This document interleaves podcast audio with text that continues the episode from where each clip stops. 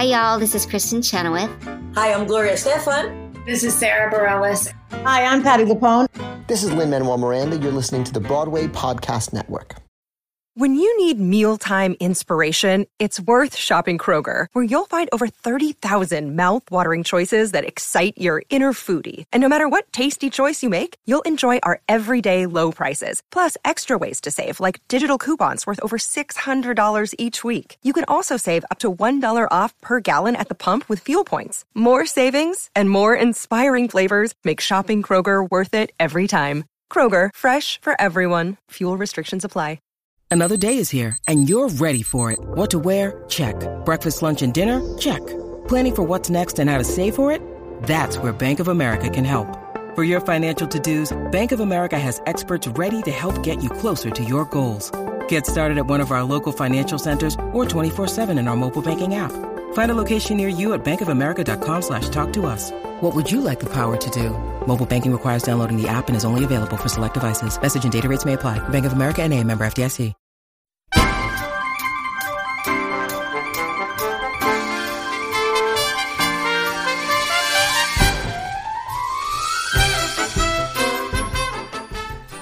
Hello, everybody.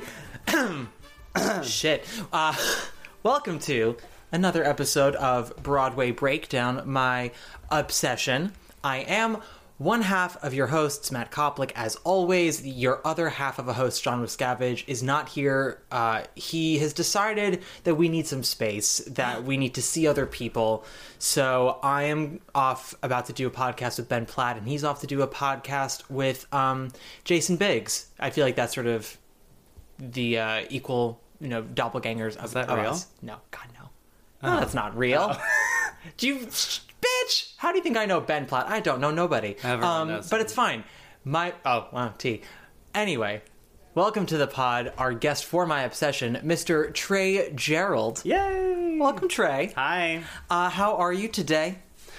I'm good. It's a nice uh, cold day Yes, here in Manhattan. chilled, but not too cold. It's not like un- it's not like painfully cold, No, which is I've been out of town though. I've been in Key West, so it's very cold. Yes. Jesus Christ, you are that gay that just goes to Key West for a long period of time. It seems that way. But it is. Fu- I do think it's funny when New Yorkers complain about how cold it is, but we all chose to live in New York. Mm-hmm. Yes, we so it's like shut up. I mean, yeah. I I feel like a lot of us complain not like, "Oh, can you believe this terrible situation? We should do something about it." And more just like, "I need to say it because if I don't say it, I will go crazy." That's true. Yeah. Just get it out. yeah, just get it out. I mean, Mm-hmm. I feel like that's both New Yorkers and gay men's mentality. Just get it out. get it out. Yeah. Um Trey, hold on a second. You will know from quite a few TV and films is uh, you would have seen him on Orange is the New Black, on uh, You're the Worst, on Younger as a male empirical employee. Is that true? Yeah, but they cut all of my lines. Why would they do that? That's that's homophobia. It was really sad, and it aired on our honeymoon, and we watched it. and you were in the you were in the episode with Jane Krakowski. I was. Yeah. Who? So what? Was, what were your lines? Say them now. So that. Oh, I don't remember. It was episode three. Of the first season. Yes. So it, no one knew what it was. True. Um, I knew what it was. I mean, I know what it was too. And Darren Star, Yeah. who I was too scared to say anything to, and it's maybe one of my biggest regrets. Um, I But- get that. But um, I was so starstruck because obviously Sutton Foster, Sutton Foster. and uh, no one spoke to me in between takes. It was oh well, okay, whatever. We're being recorded, but Yes. no one spoke to me what, like in a way that everyone just ignored you, or everyone was busy with other in between on? like every setup. It would be like they would put the little chairs, and Uh-huh. everyone like Sutton's just like not engaging on her phone. Hilary was not engaging on her phone. That's And who was the other one? oh she was Jane, in Jane Krakowski or Miriam Hedwig. Shor. Miriam, Shor. Yeah, just not talking. Well, have you thought maybe it's because you were not interesting enough? Well, I do accept the responsibility that I didn't engage either, but I, you know, I was a guest. It- it's like they don't have to take care of me. No, it's not their job, but you know, it's nice to be friendly. Uh, sometimes being friendly can make you leave a Broadway show rather abruptly, uh, as we've learned this week in the in the in the Broadway press. Wait, what? Oh, huh, Nate. Wait, Wait, first what? of all, before we before we get to that, Oh. Trey also has a show, a project, if you will, called the Queen's Project, Uh, mhm. which I watched the uh, the beginning of the first episode as you were heading up here. But I I think it Well, I'm not in the first episode. no. I saw I saw another I saw a beginning of season three episode something that you were at the beginning of with uh, Tim Murray, who I'm trying to get on the pod. Yes. Uh, oh, he would love to. Yeah, it's tricky because he's rarely in town, so we'd have to do like a Skype session. And I mean, we gays are lazy by nature. Nobody wants to like set up equipment to be a guest on a podcast. But he has a podcast, so you could like trade off. it's true. You'll do Although his, he'll do yours. I don't think he wants me on his podcast. I think he's like, "Who's this bitch?" No. He's like, "I'm deigning to be on your pod." No, I don't need you on mine. No, um, that's not true. The only thing I can say, like my only cachet, is that I've got a lot of opinions, and half of them are, you know, unjustified or unresearched. So that's So that- let's record them and put them in the world. Absolutely. um, but yes, I watched the. Be- you were having a Skype session with Tim. It was very funny because you said something about like harboring a fugitive and your fiance has crabs, and I was like, carve that into my tombstone. Yes. I love that line. But then I started to watch the beginning of the first episode, and then you showed up, and so now I really don't know what the show's about, but it seems funny. Yeah, The Queen's Project is written by Ken Arpino, mm-hmm. and we had three seasons, and I think that might, I think that might be the end. We were working on a fourth, and I don't know, money. Well, that's unfortunate. Yeah. Um, but you're all very attractive gays, so I wanted to hate the show. Oh wait, wait, Broadway. Broadway. Andre Jordan, who is in that, is making his debut in the Diana, Diana, Musical. a true musical. Oh, yeah. We'll see just how true it is. and Chris Dwan. Do we know Chris Dwan? Chris Dwan. He was in Finding Neverland. He was like the little guy that picked up all of the folding chairs. Do you remember that little? moment? I He's also in. He's like the Seymour Orin Scrivello cover. oh fun! I have a friend who just uh, joined that company as a Oh, Jeremy cover. Jordan? Yes, Jeremy Jordan. Jeremy Jordan and I are butt buddies. Oh. I know we'd all pay to see that porn, wouldn't we? Uh, Wait, I have a Jeremy Jordan story before we. Jesus it's like- Christ, we're going all This over is the like place. a fourth tangent off of a tangent. Go for it, but go for it. I was once a reader for Warner Brothers, Mm-hmm. and Jeremy Jordan came in, and uh, it was the show didn't go, but uh, so it was like he was auditioning for like the lead male, and the scenes were opposite the lead girl. Mm-hmm. So I like started the scene, and I it was literally like, hey, and the casting director stopped and was like, "You don't have to talk like a girl." To me, and I was not affecting a female voice, and it was mortifying. um, That's my Jeremy I want to story. know because I, was a reader for Warner Brothers for a hot second too. Was it Meg Simon? Yeah, Oh, she's not Meg. there anymore. No, she's not. Um, that's Yeah. to say, Finding Neverland. Clearly, Trey has not listened to much of this podcast because if you have, you know how much I hate Finding Neverland the musical I was not a fan. with a I- burning passion. Um, I even if I don't like a show, I try to find not the merit, but you know, I try to not tear it completely to shreds if I feel like they tried something and maybe they, it just didn't work out. Finding Neverland is one of like three Broadway musicals that I just no, not like not a single thing. only three. Um, I mean that's being fair. There are plenty of others that I probably could, but I don't. Um, I've gone on the record as to saying Finding Neverland, Be More Chill, and uh, Jagged Little Pill are like the three musicals where I'm like, "Ah, absolutely not. You don't get um, any. Uh, I don't know what's the word I'm looking for. Breathing space. I don't know. You don't. You don't get any leeway with me. Mm-hmm. I could do the same for like King Kong and Pretty Woman, but you know, l- let them go. Oh my God. let it go. I forgot about King Kong. So did the people in the show. Mm. So did the creators of King Kong. Not those puppeteers. No, those puppeteers earned their keep. That cast worked really hard. I will give them a lot of credit for that. That show was fighting them tooth and nail. They tried so hard to make it interesting, and the material and the production just worked so hard against them. What did they write? Oh, Beetlejuice, right? Isn't that the The, same yeah, composer? this the same composer lyricist did Beetlejuice, and I at the same time. Yeah, and I really like Beetlejuice. That was the tea I was referring to earlier. Sophia Anne Caruso. Oh, I did hear about that, yes, right. abruptly left. And I did reach out to a friend of mine when the news came out, and I said, I need you to reach every contact you have and find me any tea you can find. And he did. He was he's a good friend. But you know, it's it's there's no like major drama. Just she wanted an out, and they were more than happy to give it to her. That's not the tea that I heard. Oh, well, I mean, I'm not gonna elaborate any further from what I heard. I, that was a very mild version of what I heard, but I did not hear of any like major brawls. Although there were rumors of that, but that's not the tea that I got. Um, I don't know. I just be nice, people. Be nice and Yeah. try to like show up eight times a week if you can. Did you like Heather's? Did I like Heather's? Do you know why I just asked? you Yes? I know exactly why you asked me that. But did I like the musical Heather's? No. Oh, do really? I do I listened to Dead Girl Walking and Beautiful a lot at the gym? Yes. Uh, however, I have found that I only really like hearing Barrett Wilbert Weed sing those two songs. I when it's a girl who sings it effortlessly. It's like Patti LuPone and Evita, you know. Like I, there's something missing when it's a girl who you know can just queef it out eight times a week. Like when there's a little danger there, makes it better. Yeah. I did that with a little shoulder shimmy. Billy, I beg to differ with you. How do you mean? You're the top. Yeah.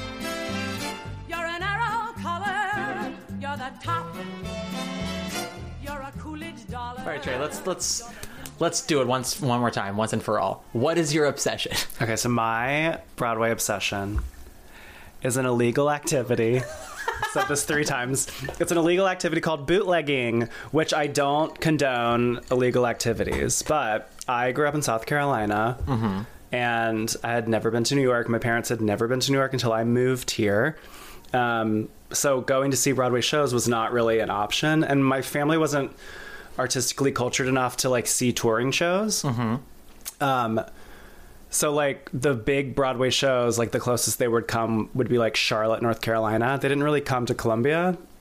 That they didn't. It really wasn't a big thing. So the only access I had was illegal bootlegs. And I was raised watching the Mary Martin Peter Pan, which was not a bootleg, but it was a filmed uh, version of the stage musical. It gave you a taste of filming stage shows. It gave me like a sensibility of musicals that wasn't like Disney. Yeah. that's like a Broadway musical.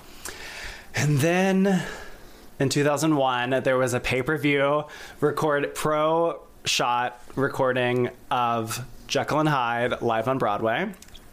And that was like fundamental to me. Mm-hmm. Because it was like literally a Broadway theater. And I was Yeah. like, holy shit, like, The energy of a Broadway show. because I didn't audience. know. Like I didn't, you know. Yeah. To me, it was like Broadway. It was mm-hmm. like so being able to see that was very important to me. When did you watch the Into the Woods recording? I wrote that down. That's funny. I didn't see. It was probably around that time, honestly, because I mm-hmm. remember I wasn't. I went to a boarding high school, but only for junior and senior Oh. year. So Well, that I remember being. Uh, I remember being. hot. It would Um, have been really awkward if you had not acknowledged that comment and just like let me say it and have it die in the air like a predator.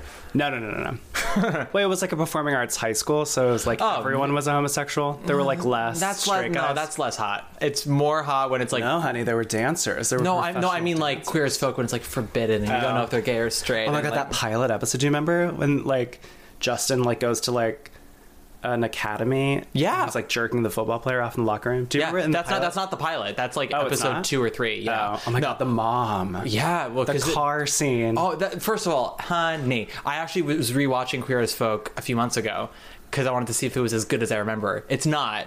Um, just like you know, ten year old me remembered watching it on Showtime and thinking this was like the most important thing I'd ever seen because it was gay lives and and gay sex and jerking off football jocks, and I was like, this is monumental. But the acting is not great. I remember I had to buy the box set from like Japan. Like I found it That would make somewhere sense. online. Mm-hmm. Um, Randy Harrison, Randy Harrison, Broadway. It's Broadway.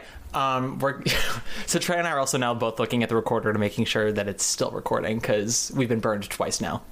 It's okay. Some like it hot. So what was it? Okay, so right, Jekyll and Hyde. Jekyll and Hyde. Colleen Sexton, we're obsessed with her. We talked about that. Yes, that's the gist, guys. We've talked about it twice now. She's just great. Look, Yeah. look her up. Jekyll and Hyde. Colleen Sexton. And then there's also on YouTube today. So on YouTube today, there it someone has uploaded the dress rehearsal of the recording, Yes, yes. and she doesn't do any of the crazy riffs. No. So you can watch back to back.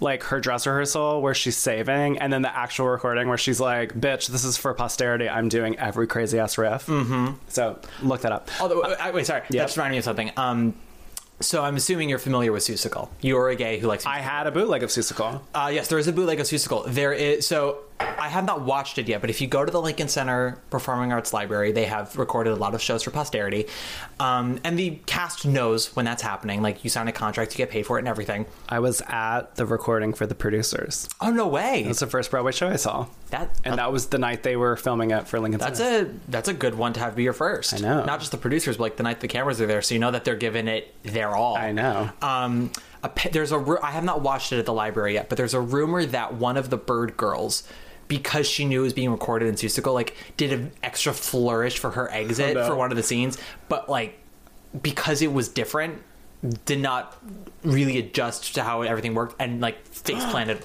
as she went off stage. Oh, hilarious. So you can like see her feet on the stage as she face plants. That's what I hear. That's the rumor. uh, God, I hope it's true. Yeah, but are you going to go and check it out? Maybe I don't know. I've got nothing else to do. Well, that's the other side. I'm not like- married like you are, Trey. I don't have husband activities. I'm alone and I watch Lincoln Center recordings. I'm an old woman.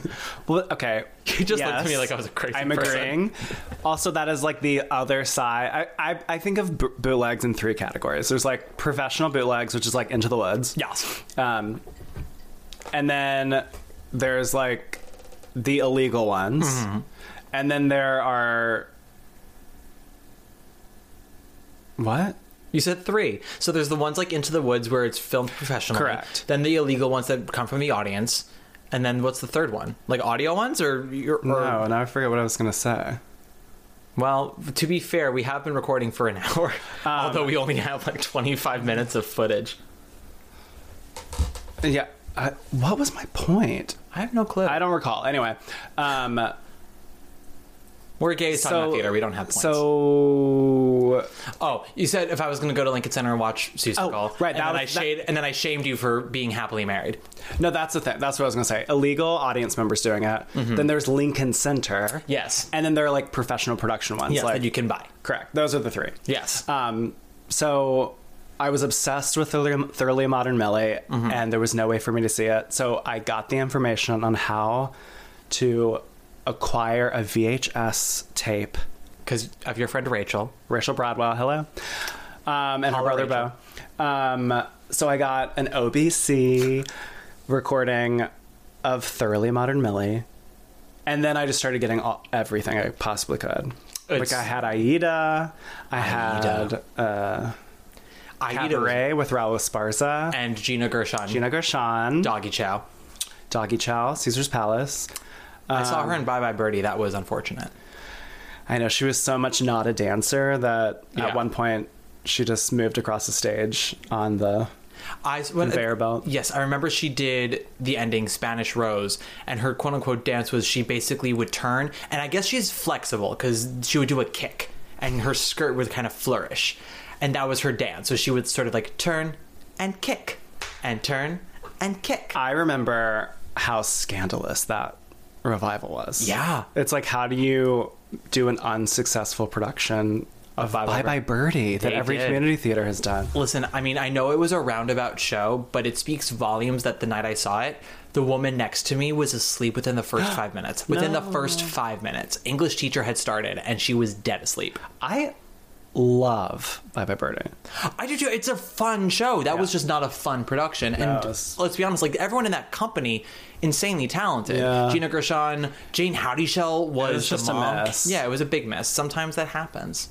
Um, but you said Cabaret with Gina Gershon and Raul Esparza. Uh, what are other ones in your library? What is your most prized bootleg possession, Um, video wise? Because there are also audio. Right. So that's also part of this is that I would get bootlegs like before YouTube had like really blown up mm-hmm. because it, like I was well into getting bootlegs by the time Wicked came along, which I think was continues to be incredibly documented. Yes, it does. Um, there is a there is a bootleg of the entire original company early in Broadway previews. I remember I the boot the the VHS of Wicked that I had Mm-hmm. was Kristin Chenoweth's last performance. And I remember being so mad because she like She's referenced well she, yeah she just like referenced it was her last show. And it, it made me so mad because i wasn't like seeing the show. Yeah. um that You know what's super gay is that I I've I've seen Wicked twice, both times early in the run, like right the week before it opened, and then like nine months later because Chenoweth had just left and Jennifer Laura Thompson was the new Glinda. correct And I can tell from the bootleg of Wicked that's on Broadway that it's early in Broadway previews because it's mostly the same show. There are just like certain tweaks that hadn't been made quite yet, like in Dancing Through Life, the whole "What's in this punch?" Uh, apple, uh, some it was apples and something in pairs. Oh my! What, do you know what I'm talking about? I don't remember. It's uh, it's app. It's like apples and it's. Uh, God damn it! I don't remember what the third fruit is. Which is what most people say about me when I'm with my two friends. They say I don't remember the name of the third fruit. How dare you. Um, how dare you? Uh, it's like apples and mangoes and pears. Oh my!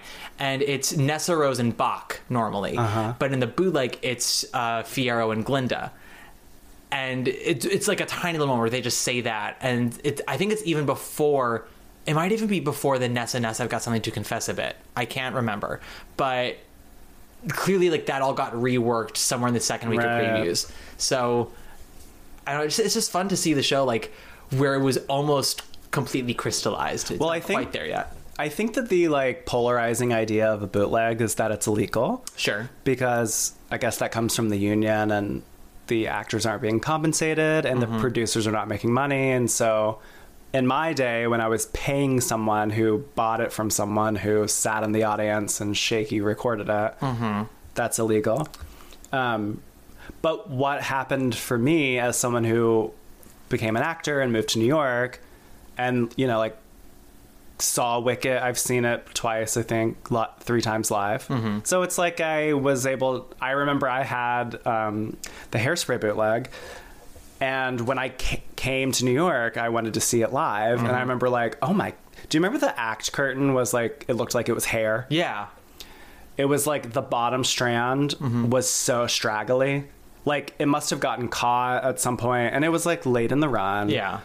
and I was like, I mean, it was like a real eye opener that it's like Broadway is still just like theater and like yeah. you know. things happen and they're not always going to stay on top of it. Uh, but that was a shock to my like 19 year old self. That was like, "Oh, Broadway.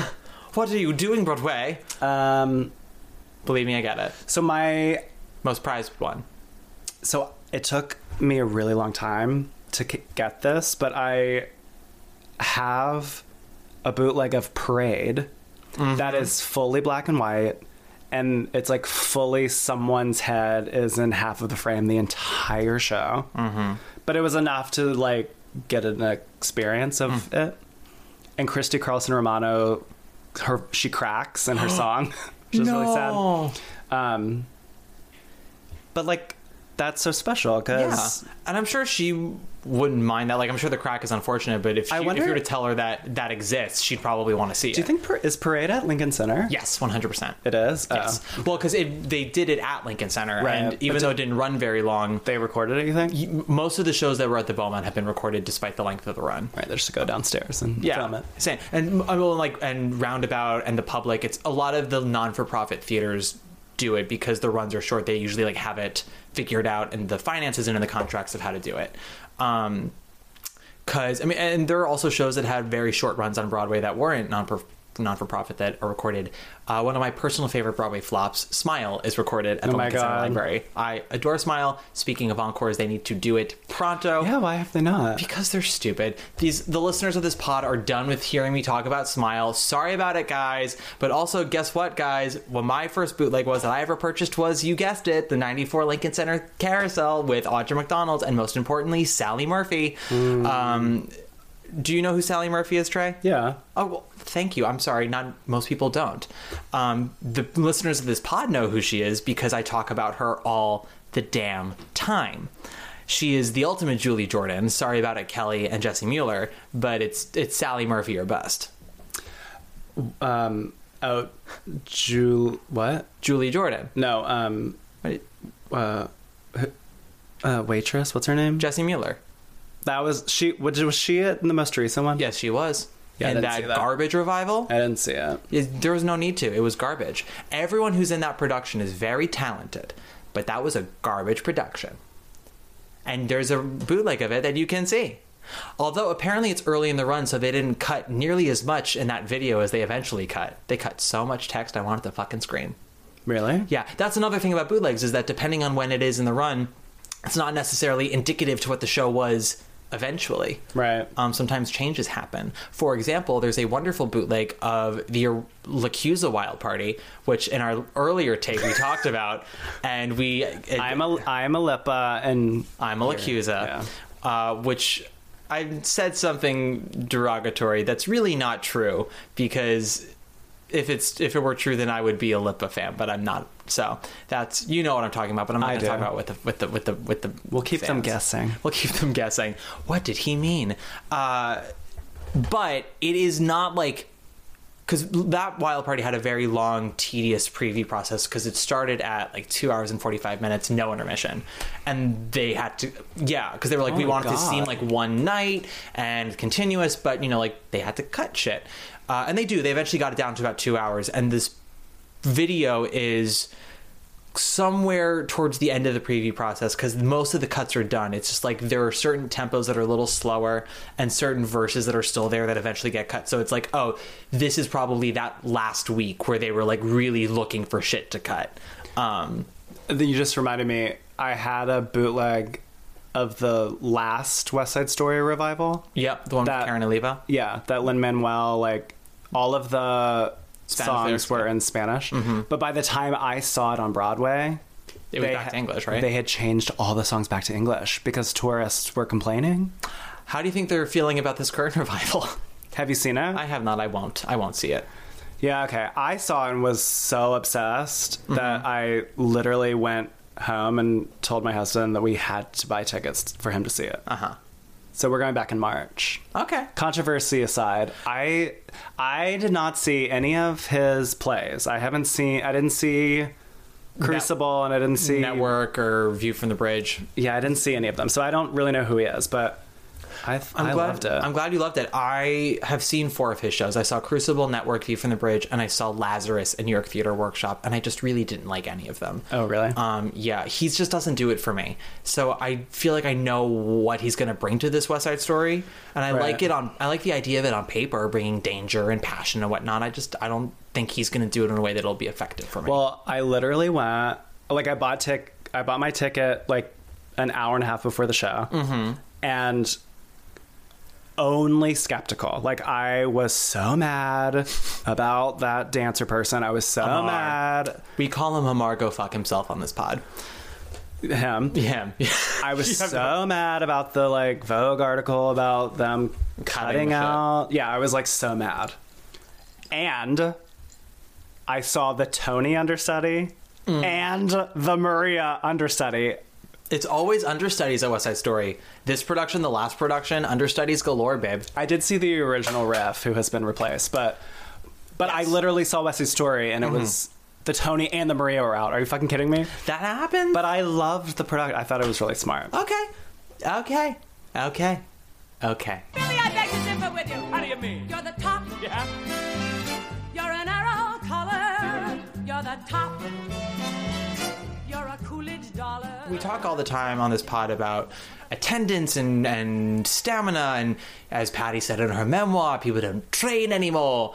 And that's true, but I think a lot of the reasons why there are people who call out, speaking of your Tony Maria, part of it is that I do think actually Broadway musicals have become more demanding than they used to be. Well, of course. Um, well, we say of course, but there are going to be those old queens who are like, "Well, Merman never missed," and I'm like, "Okay, can Merman sing World Burn in Mean Girls?" Like, not that I think it's a great song, but it goes up to like a fucking E and sustains. Like Merman never did that. Um, d- you know, could Mary Martin kick face eight times a week and do a cooter slam and then have to do the rest of show off? Like, it's fucking hard. Right. And then on top of that, with bootleg culture, it's you know, I'm sure there were bum nights for Mary Martin and Ethel Merman.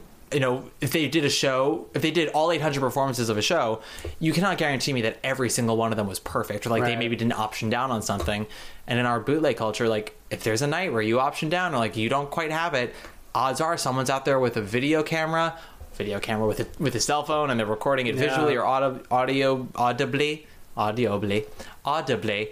And what's that going to do for you in the future when there's like footage out there of you fucking up real bad? It's also, I think, as an actor, it's cool to watch bootlegs. Um, like, there's such a recorded history of like every female that played Elle Woods, like all of the covers.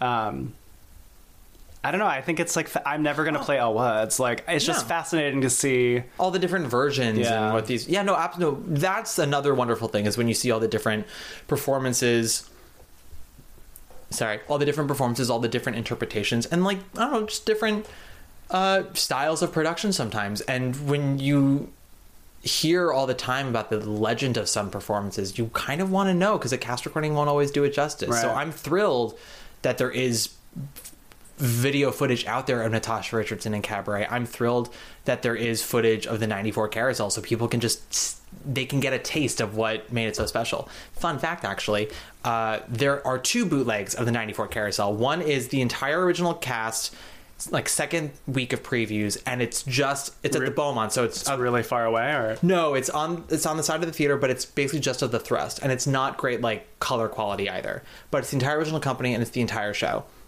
And then there's another video that is like six months into the run, and Audra's not in. It's her understudy, and it's an understudy for Billy Bigelow, but I think everything else is the same. And it's so much better visual quality, but it's also only 90 minutes of the show. Um, and then there's also reviewers reels, and I have all three. And I was once requested by someone to like splice it all together, Yeah. to create like the ultimate bootleg of Yeah. Carousel, and I did, and I posted it on YouTube, and then it got got, taken taken down. six months before the Broadway production started uh, previews. I also hear that Jason Robert Brown is really big about taking things down immediately.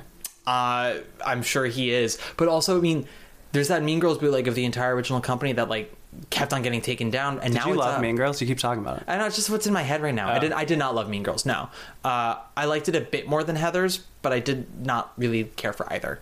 Um, I thought Mean Girls was fine, but I don't. I don't know why that's in my head so much. I think just that's like when I think of bootlegs, that's just sort of what's at the forefront because I keep seeing it pop up as like things to watch on Yeah. YouTube, uh, which just proves Oh, I- that it's. Have you seen the bootleg of Last Five Years, original company? Oh yeah, what Oh with Sherie Rene Scott or Lauren. Kennedy? No, not Lauren Kennedy. Okay, yeah, Sharon is. I haven't seen a full one of Lauren Kennedy. I only see him smiling or whatever. Uh, I've only seen the summer in Ohio, not That- yeah, yeah, Summer in yeah, Ohio. There apparently is something. There's one that exists um, because there's also a video of Norbert Leo Butz doing "I Could Be in Love with Someone Like You" from that production. Oh, wow. Yeah. Uh, I think there's a whole video of that whole of that production, but I don't know where you find it. If you know, listeners, let us know.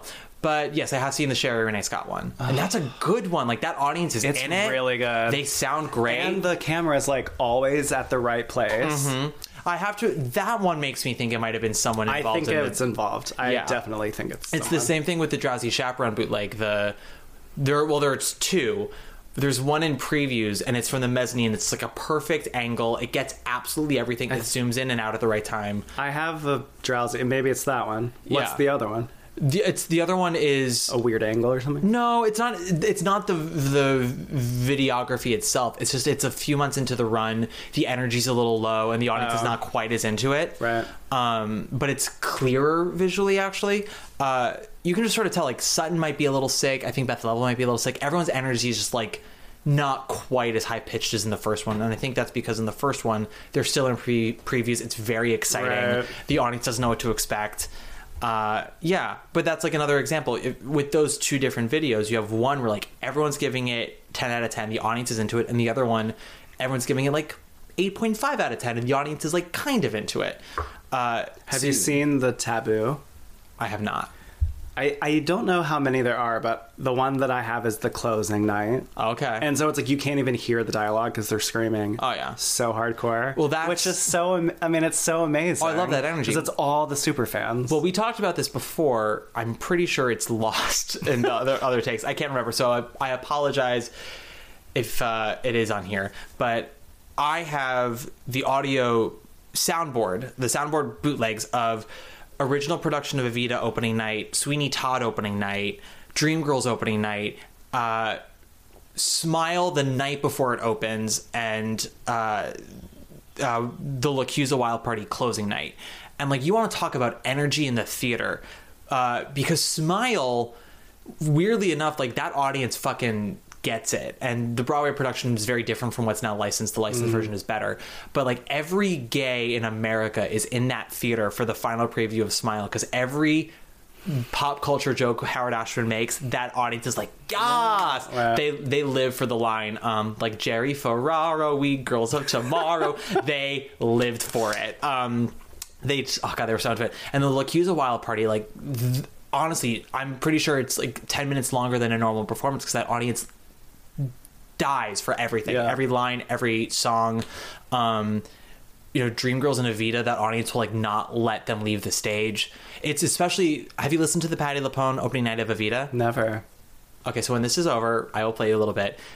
I think it's the best she's ever sounded, especially singing that score. Wow. And she even claims she had the flu. But Rainbow High, she like puts this growl on So Lauren Bacall and the audience just mm. like in it. They they cheer for her. Like they spontaneously just cheer for her.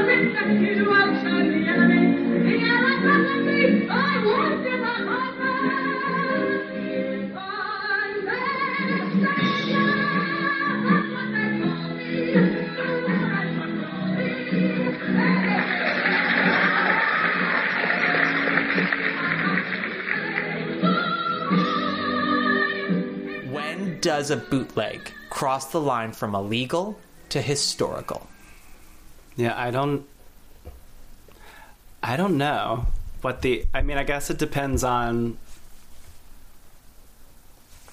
Well, I mean, the the company can't be performing live any longer, mm-hmm. right? Yes. Preferably once they're all dead, so I we guess don't it- offend them. Like anymore. when something is lore, and then you can see footage of it. When how, when do things become lore? I don't know. Is there like an age? I feel like when things get revived, Okay. and then you're like, "That's shit." Think about this the last time. Oh, I do that anyway without ever having seen the original. Yeah. I never saw the original Fiddler. It doesn't stop me from saying shitty things about new productions. Although, did you see the Yiddish one? No. Yiddish Fiddler was delightful. Um, I just did not care for the Bartlett Sher one. Girl, yeah, I'm right there fucking with you. Yeah, it just looked like it took place in the Guggenheim. You know, I I'm not going to discuss that. that's fine. Um, we don't. I mean, I'm, I'm not. My husband has played Motel maybe four times, so I've seen so many Fiddler on the Roofs. I've just Did you see the Alfred Molina one? I did not, and I should have because Sally Murphy was in it, but I wasn't obsessed with her yet because I didn't know much about that carousel yet. Oh my god, there's a bootleg. I think it's Aurora Spider Woman actually, Mm-hmm. Because Nancy Opel.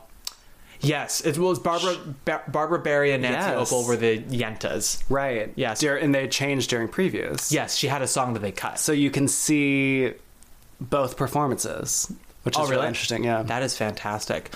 Uh, I have listened to that cast recording because Laura Michelle Kelly's voice for me is just like butter upon butter, and I really like her her vocal inflections on Matchmaker. I think that that was controversial. I think that uh, because it was like a British production and like Yeah, it was controversial. how many of them were Jewish? Like zero. Yeah, nobody in that in that production. But was I thought Jewish. the I thought the production itself was so beautiful. Again, but I also was a younger person at the time, and who knows what I. I mean, all the photos and videos I've seen, it it looked stunning just on a visual level. Yeah. Uh, from what I understand, it did not have a lot of the heat and the humor that Fiddler can have. Which you honestly, mean Rosie O'Donnell isn't a good Golde? I don't know. I'm not gonna judge her. I know Harvey you're being. Fierstein isn't a good Tevye. I what know do you mean? I know you're being bitchy, but I'm not going to comment on their performances as I've never seen their performances. I'm v- listen. I can be sorry if this word offends anybody. I can be a cunt, but I am fair. I do not judge an actor's performance if I haven't seen it. Um, I will absolutely judge a musical if I haven't seen it. There's a difference Do there. you count if you've seen a bootleg of their performance? Um, I will always give the disclaimer that I've seen only a bootleg, but I will judge based off of the bootleg. Yes, so I'll be like, I've only seen it on in this respect, but like from this respect, this is what I got. Right. Um. So, for example, uh, I saw Glenn Close do Sunset Boulevard at the Palace a few years ago. Me. Did not care for it in any way. First of all, it was my first time seeing the show completely, and I was surprised at how bad of a musical I thought it was. Um, and I hated her. But then I was like, you know what? Let me watch the bootleg of Betty Buckley because everyone's always going on about like how great she was. There are so many bootlegs. There are well, there's bootlegs of her in London, and there's bootlegs of her on Broadway. Yes. um, and she is great. She's definitely the best that I that I watched between the two of them. However, the two best versions of "As If We Never Said Goodbye" and "With One Look," both vocally and acting wise, I have listened to are from a an illegal audio of Patti LuPone's last performance in London Wow.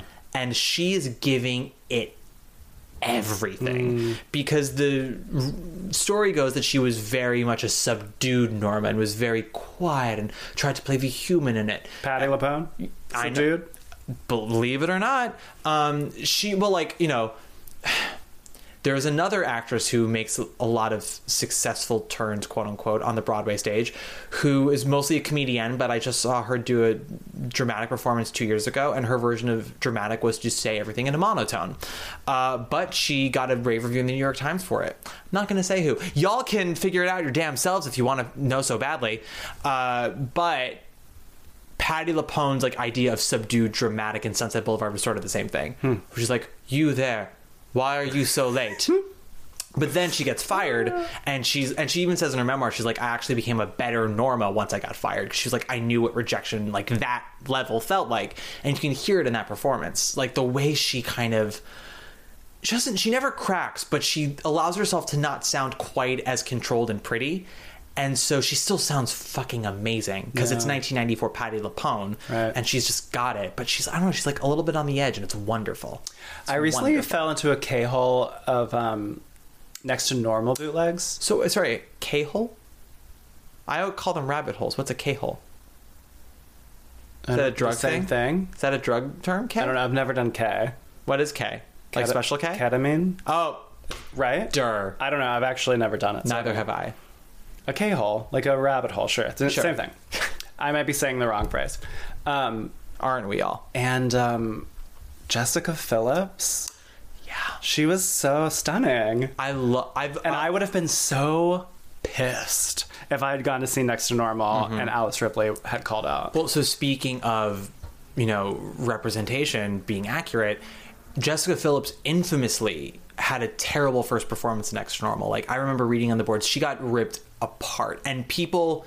This were from this was from people who are were not Next to Normal stands. Like we're not upset that they missed Alice Ripley. They were like this was objectively a bad performance.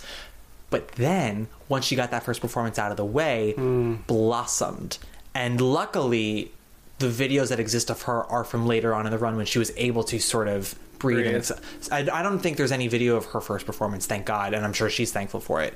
Because the videos that do exist capture a much more thought through and confident performance. I have only seen clips, but her vocalizations in You Don't Know, I'm obsessed with. when she goes, uh, You say you heard like me, you say that you know. Yeah. It's just so clean and crystal clear. Clear. Ah, God bless America. You know, Coleen Sexton is in the Dear Evan Hansen tour.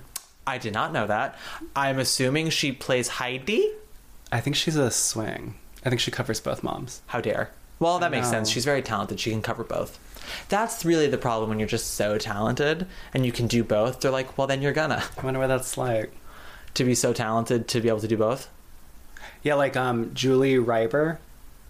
Julie Reiber. Reiber? Reiber? I don't know how to say her name, I don't- I don't know. but she's like that girl that like Always covers. yes. I mean, there's. It's like so unfortunate. That must be like such an unfortunate um, privilege. I, you know? Yeah. I know there are people who Julie Reiber. Is that how you Uh, say it? there are people who like really have no objective to be famous. They just want to keep working. And so I don't know if she's that person, but like I have a few friends who have made a career out of being swings and they love it. They love because it keeps them artistically fulfilled because they're always on their toes figuring out what they're going to do next. And they're like, I have no desire to lead a show. Um, like I just really like kind of uh, working and, and trying out different things. And sometimes, like as a swing, they do get to go on for the lead from time to time. But they're like, I don't like the pressure that comes from leading a Broadway musical out of the gate. You know. Um, but I mean, I don't know what that mentality is like because I was born to lead. Billy, I beg to differ with you. How do you mean? You're the top. Yeah? You're an Arrow collar. You're the top. You're a Coolidge dollar. Are there any productions that don't have bootlegs that you would like to, that you wish did? Uh, oh, that's a really good question. I ask good questions. I'm very smart. I give good question. Also, you are probably the first guest we've had where I like make bad sexual innuendo jokes and you don't get uncomfortable. You're just sort of like, yeah, okay, whatever. I'm I just I'm just used to it. when you look like I do, you're just used to people making sexual puns. No, I I prefer to be treated like an annoying fly that just sort of like, yeah, okay, whatever, whatever. Bethany, say what you need to say. Bethany. Um, I don't know. I wish that I had thought about that prior. Well, okay then. I because I feel like Conversation over. I. It took me a really long time to find a bootleg of Bridges of Madison County, which I saw it twice. I saw it at Williamstown and then I saw it on Broadway. Ooh. Yeah, I saw it in Williamstown when there were like three or four songs that got cut before they cut it, obviously. Wow. Yeah. Um, her sister, Francesca's sister, had a song that they cut. Um, the the ending I remember got changed around. Uh, it was it was very long. It was like three hours. Oh, I wish that I had a Broadway bootleg of Everyday Rapture. Oh. It's like the off Broadway. Yeah. Yeah, yeah, yeah. I was a um I loved Everyday Rapture. I worked coat check for Everyday Rapture, and uh, when the show closed, mm-hmm. it was the end of like the season at the American Airlines, and so we were all cleaning out the bars and everything, and the I'm gonna say this on this podcast, the assistant director script was at the sound board, mm-hmm. which at the American Airlines is like in the orchestra. yeah. So they were doing the strike, and I walked by a few times. And I saw the script was there, and so I fucking stole that script. So I have the binder, Oh my god. and it's like the script is like Microsoft Word, and then like little like sentences here and there, like when they would make tweaks. But there's also because his name was Austin, so when he would notate for what's his name? Michael name? Mayer was the yeah. director. So he would, so Michael Mayer would say a note, and Austin would write it down. So there are notes for Sherie in the script That's amazing. on little like white pieces of paper. Mm-hmm. Like she had to be touching her buttons when she says, "I've never been good at with buttons." Mm-hmm. Um, and also there was a contact sheet. A contact sheet. Mm-hmm. So you have uh, certain contact information. It ends up that we ended up like being social with Sherie and Scott later, so Sure. it's fine. But But it was that's a little scandalous to start off that way. Yeah. Yeah. You're I mean that's you. You're So if anyone wants to mount uh, Everyday Rapture, you have it you have the you have I'm the material. ready. Is that a, call you Carolee Carmelo because you are scandalous. Oh God, we've talked about. We we have talked about that. I was at fucking opening night of Scandalous. I was at the third preview, so Woof. there wasn't any. But I had heard nothing about the show yet, Mm-hmm. and oh my God, Like the moment it starts. The moment the curtain comes up and they're all standing there, Yep. and you're like, "Wait, what?" So like did you see the Cats movie? I did. Okay, I don't know how you felt, but I saw it with a friend, and we both like turned to each other. Like the, from the moment that movie started, we turned to each other and we went, "This is all wrong." Yeah, but you would expect. I mean, you would expect I mean, that, right? From the yeah, but trailer? like we, I mean, I think we were expecting the film to like not be immediately wrong. Like I think we Oh. expected it to because there's the overture, and we thought maybe the overture was going to be some credits or something. We didn't know really what to expect, and the moment it began, we're like, "Oh, this is this is wrong." Uh, and Scandalous was one of those shows for Yeah. me. Uh, th- there are very few Broadway musicals now where it's just like so bafflingly terrible. Usually, I'm just like, "You're boring and I hate you," uh, or like, "You're lazy and I hate you." But Scandalous was like bafflingly terrible. I'm really glad that I saw it though, Mm-hmm. because I feel like it was such a mess. Such a mess. What sh- Broadway show have you seen more times than anything else. Fun Home. I, I have seen Fun Home once at the public and six times on Broadway. Um, Do you know that I was at the performance at the public when the kitchen caught on fire no. and they canceled the show? Literally, literally, literally, the dad steps out into traffic. yeah. And then there's vamping, and then Uh-huh. it's the final number, right? Yeah. Okay, he steps into traffic, and like Beth Malone is pushing the table down, and Uh-huh. there's vamping, Yeah. and then like sirens start hap- alarms start Yeah. happening, and then like both other Allisons walk out on stage, I guess. Mm-hmm. Yeah. Yeah, because that's the it's the and they were like, "Attention, attention! Everyone has to leave the theater." So we all stood outside, and it was winter. yeah. For like 10 minutes and then they called the show. But it had extended like four or five times already, so that was the final extension. Mm-hmm. Yeah. And there were two more performances left. Oh my god. So They couldn't do anything. so then but we went back on Broadway. Yeah. I mean, that sucks. But uh Wait, I- so you was- saw Joe's Pub once and then you saw not just with uh, the Newman. Yeah, I saw it at the Newman once, and then I saw it six times on Broadway. I saw Sydney Lucas. So the, I, when I saw it at the public, Alexandra Socha was still medium Allison, right. and then my friend Emily replaced her, and then did it on Broadway, and that was fun. And I saw it. I saw their final Broadway preview. I saw it like th- three weeks later, just because I did standing room because I just had to.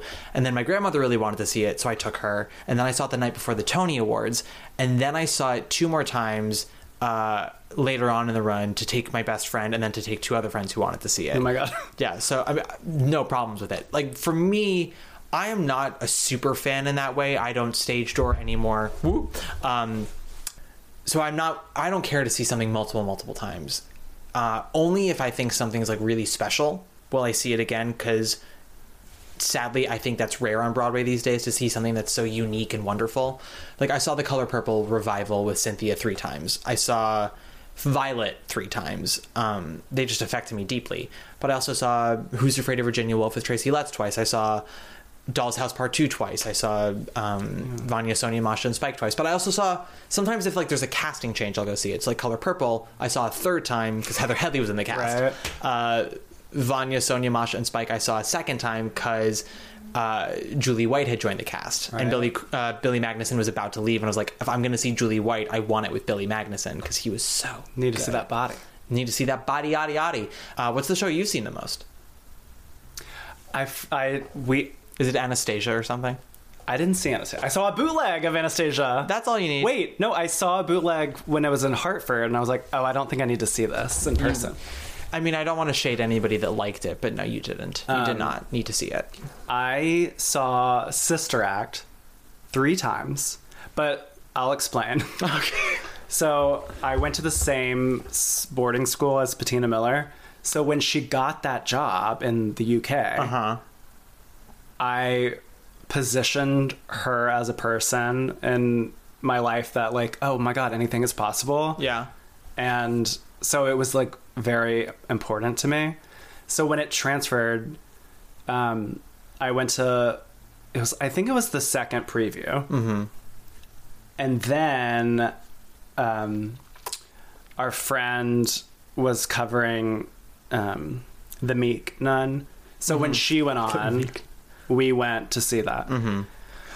and then uh, I went to the closing night. Okay. So then I saw Raven Symoné. How was she? Raven Uh, Symoné, yeah. She's like really funny, you know. Yeah. Wait, what have you seen at Lincoln Center? Like at the Oh, at the library. The first one was surprise, surprise, carousel, uh, which that was my first exposure to actually watching it because What did you say your reason was? Well, I didn't have a card yet. So, I mean, not to like toot my own horn, but my grandfather, when he was alive, was an entertainment lawyer and he represented a lot of writers. And his best friend was Jerry Bock, who wrote the music Yeah. for Fiddler and Apple Tree. And I fell back in love with Carousel in college. I came across the Lincoln Center cast recording and just like head over heels. It was love at first listen. And I had mentioned wanting to go to Lincoln Center at one point to watch a video of something. And I was like, I, I would love to watch that production. Just everything I've read just seems so amazing. It just sounds so great. The photos look beautiful. And my grandfather uh, emailed me the next day, and he was like, "I was in. It was my freshman year of college. He's like, when you get back for winter break, uh, give me the exact date. Jerry's gonna get you like a special pass to just watch it. So you don't have to give a reason. You don't have to have a card. You're just gonna go and say your name. Um, so I didn't give them a reason, but that was my first one, and it's beautiful. And then I watched. Ki- I always just say researching purposes. Plus, Yeah, I have this and I have this pod, so I I always say like I I do a podcast and I'm, I want to discuss it. So I saw Carousel, I saw Kiss of the Spider Woman, Mm-hmm. I saw Showboat, the Hal Prince Showboat, the one that's like five hours long. I saw um, what else did I see? I saw a lot of stuff recently. Well, I saw Natasha Richardson in Cabaret, but I saw a lot of stuff last season because I wanted to see every Tony nominee, like absolutely every single one. So, like, I saw King Kong because they were nominated for like lighting design, and I saw King Lear because Ruth Wilson was nominated. But so I went to the library and I watched um, Bernhardt Hamlet. I watched uh, the Waverly Gallery with Elaine May, which was she was breathtakingly That's what good. said. Yeah, like probably the best stage performance I've seen, and it wasn't even I didn't even see it live on stage. Ah, God, I feel like there was one more, and I'm that I'm missing. Those are the ones that come to mind. I saw you? Grey Gardens there. Ah. and that I was at closing night of that on Broadway. Holy shit. Holy shit! there there are a couple of really tremendous uh, YouTube clip like full uh, Mm-hmm. Full show. another winter. Uh huh. Oh my god! Well, there's a bootleg of it at Playwrights, which is fantastic. Yeah. And then there's a bootleg With of Sarah it. Gettelfinger. Sarah Gettelfinger, and then there's a bootleg of it uh, on Broadway, and it's not like not great quality. It's like from the orchestra looking up, but it's the whole show, and they're all just amazing. I so I I did see that at Lincoln Center, Uh huh. and I was like sobbing. Yeah. I mean, every time I watch Lego Movie, I cry. I I've watched never seen that. There's a twist in it plot wise, and there's a scene with Will Ferrell and his son, and every time the scene happens, I cry. Oh, I won't. I will. I will say no more because I want you to see it. But so Grey Gardens. Anything else? I saw the Patti Gypsy there because I didn't see it in person. Okay. Anything else?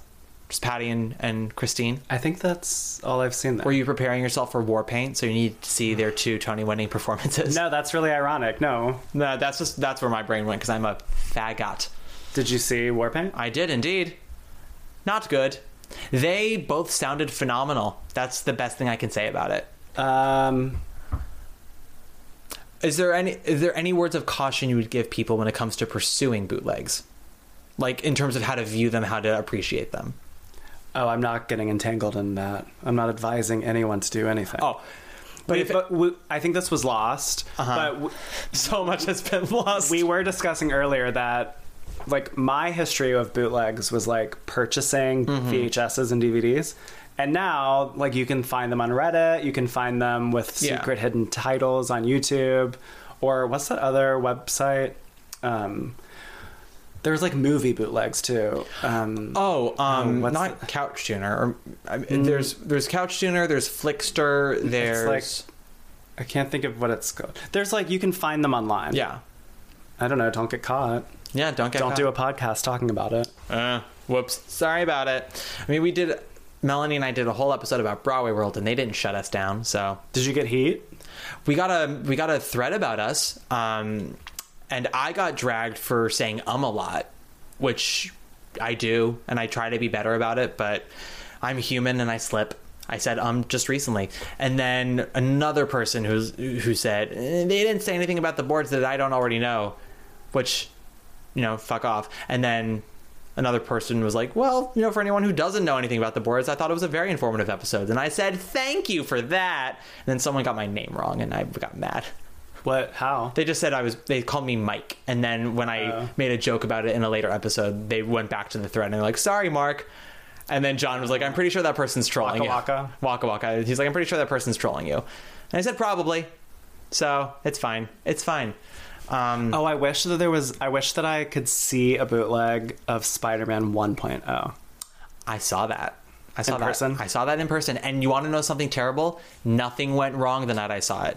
And I'm not asking for like that's so sad. I was not asking for injuries, but like the show didn't stop. There was no halting of anything. I'm like I saw a curious incident and that show stopped. I saw um I saw another show that had to like take a pause for a second. Oh, Groundhog Day. I saw Groundhog Day and they had to make a pause. Uh so it was disappointing to see Spider-Man and have it go smoothly because then it was just boring. I saw Spider Man a couple of times too, Why? because friends were in it. Yeah. Um, oh, I got to go to the dress rehearsal when they replaced the cast of Harry Potter. Mm-hmm. And they stopped a couple of times, and that was so cool. yeah. Did you see Harry Potter? I did indeed. Tell me more about when it stopped. Well, you know, they um, the original company were like Brits and a couple Yeah. of Americans, and then when they left, they had been rehearsing for like two full months. an- Yeah. Mm-hmm. An, entirely new company, so there were like three cast members that stayed. Mm-hmm. So they had to like close off like a day or two to tech the whole new company. Yeah. And so they did like a dress for their friends. And we knew someone, so we got to go. And there was an issue with like a sound thing with like the suitcases choreography in the beginning of the show. Yeah. I- I, yeah. I, I, I guess. Yeah. Something uh, happened with the sound. It was a something happened with the sound, and so then they had to. The stage manager had to call it Uh-huh. to go back to the top of the cue, and then it was relatively smooth the whole time. And then when Hermione gets uh, the Dementor attacks her, I don't remember that. It might be in the second play. Okay. It's it's when the Dementors come down and. They have to be hooked on to the people that are flying. Yes. Yes. Yes. Yes. So she couldn't get the clasp, and it was taking a little while. And then some like stagehands came out in robes, like they just like walked out to try to cover to like so Yeah. she could come off. Um, but that was just so cool. Yeah. to like have that opportunity because it's so theater magic. Yeah. To be like anything could go wrong at any moment, mm-hmm. and then I can like see how they do this. Oh yeah. That I was was very really cool. close to the stage when I saw Harry Potter, so there were a lot of things where I could see what was happening. It didn't stop my enjoyment. I I still loved it. I don't know anything about Harry Potter at all. I, I haven't seen the movies. I haven't read the books. So the play was like, I'm so you're probably confused as fuck. well, it's like I don't know who anyone is, but it's Yeah. like fine. They give I mean they give you some basic information in the playbill to so that way you can sort of connect the dots. But there's a lot of stuff. we didn't get playbills. all right because it was in dress rehearsal. Um, that's really unfortunate. I'm actually currently rereading the series right now. I'm in the middle of book five. It's just it's wonderful. Why why aren't you reading it? Why haven't you read it? I started the first one like when like book three came out, I Uh-huh. guess, and I just didn't finish it, and then I just The, as an adult, the first two, if you're new to it, are hard to get through, just in the sense that it's so clearly for children. So it's not stimulating in a lot of ways, but they're very easy reads and they're very funny and they're sweet and that and intelligent. So that's nice. Once you get to book three, if you're not invested by book three, like then you can stop. But I can't imagine that you wouldn't be because book three is when it starts to get darker, and then book four is when people start to die and like shit gets real. It's so I just think the whole thing is phenomenal. who was the first person to die? Cedric Diggory. He's mentioned in Oh, the he's play. the blonde guy. No, that's No. Draco. C- uh, Cedric, Cedric was like really hot in the yes, movies or something. Yes, it was played by Robert Pattinson in the movie. Ooh, the Twilight guy. Yeah, Oh. yeah, it was before Twilight. But that's like the whole thing is he was Whoa, a ca- really? he was a casualty. Uh, he was he didn't have to die. From a game.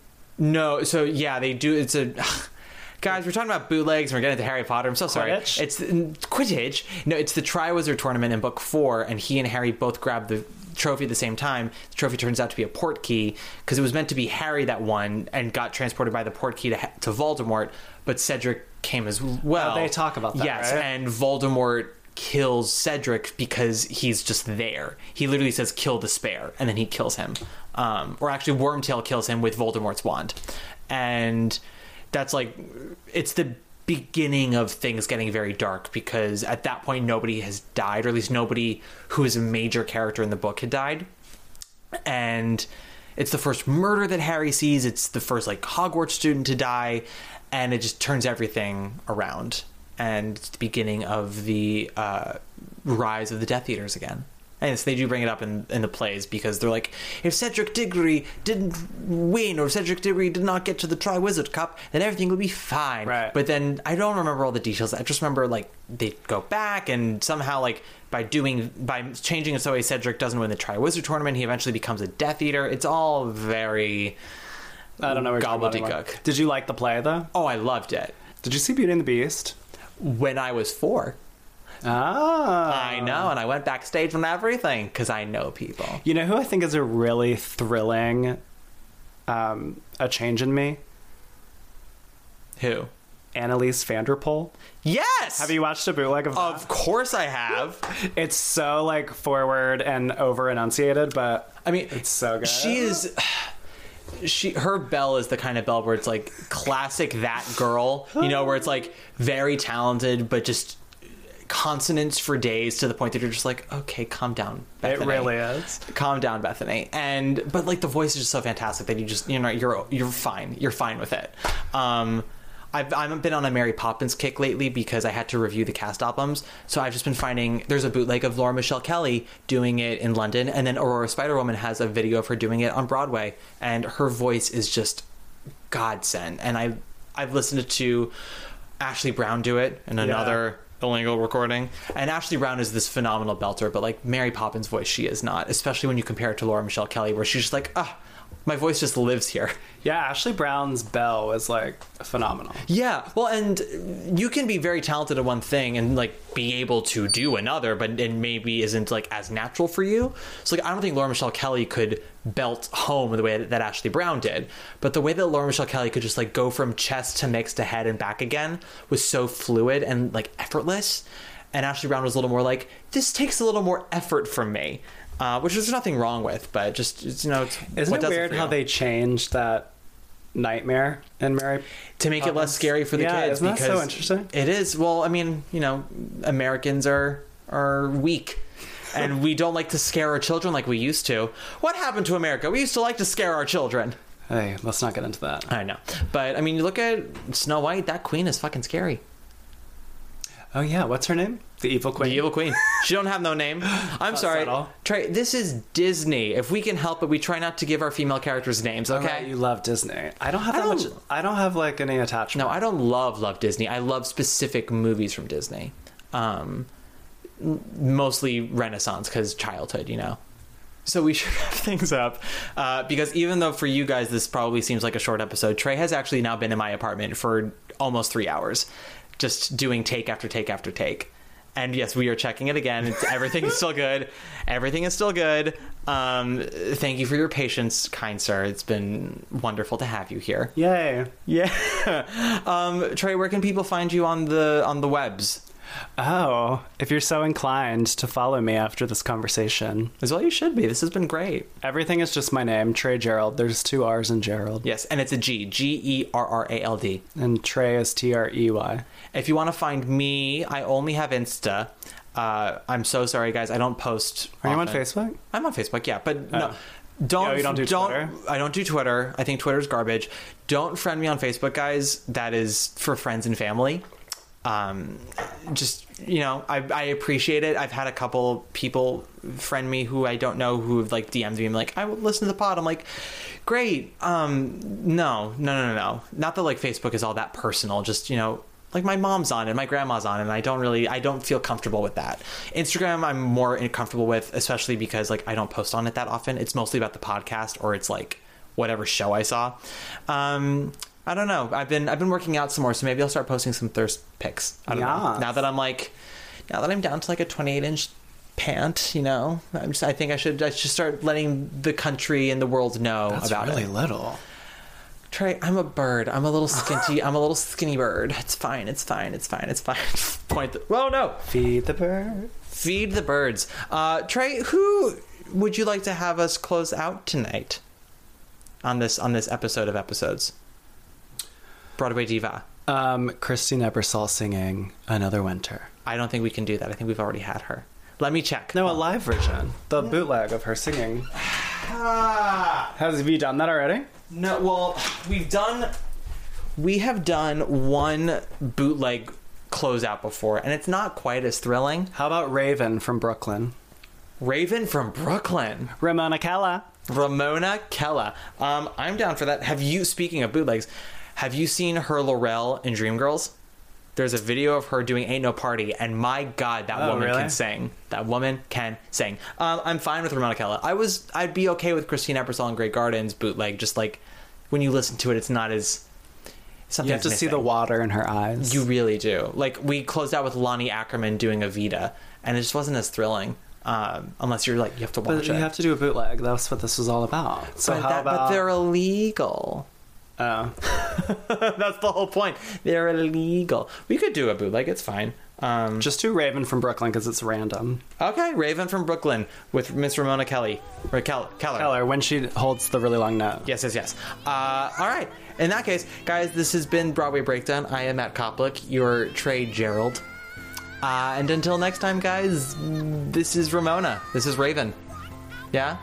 Anything? Yay. Yeah, yeah, great. No recording devices during this performance. No. Thank you, guys. Bye.